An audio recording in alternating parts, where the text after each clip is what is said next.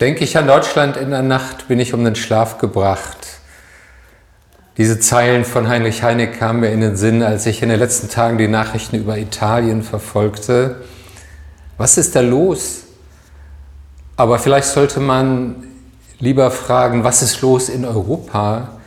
Weil Italien gar kein Sonderfall ist, sondern nur die Spitze einer sehr viel tieferen Krise der liberalen Demokratie in Europa. Von Skandinavien bis zum Mittelmeer und vom Atlantik bis nach Europa sehen wir den Vormarsch rechtspopulistischer, nationalistischer, fremdenfeindlicher bis rechtsextremer Parteien.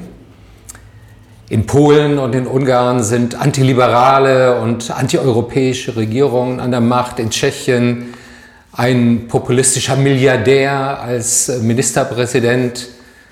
Und in Frankreich hat uns nur Macron vor dem Griff von Marine Le Pen an die Präsidentschaft äh, bewahrt.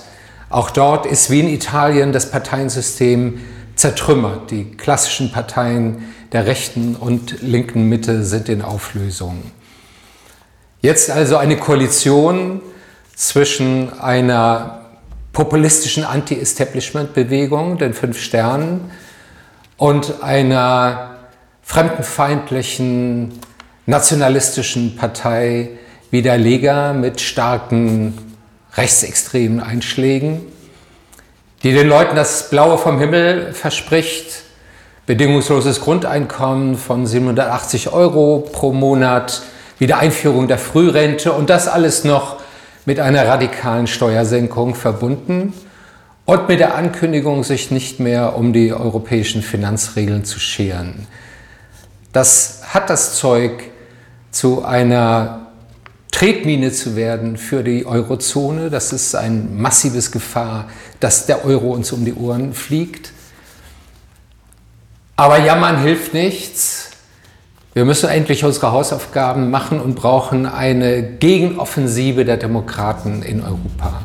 Für mehr europäische Solidarität, für eine europäische Energiewende, für eine gemeinsame europäische Verteidigungs- und Sicherheitspolitik, eine gemeinsame Flüchtlingspolitik und für massive Investitionen in die Modernisierung der europäischen Infrastruktur und unserer Industrie. Europa muss endlich wieder für sozialen Fortschritt, für technische Innovation und für seine demokratischen Werte einstehen.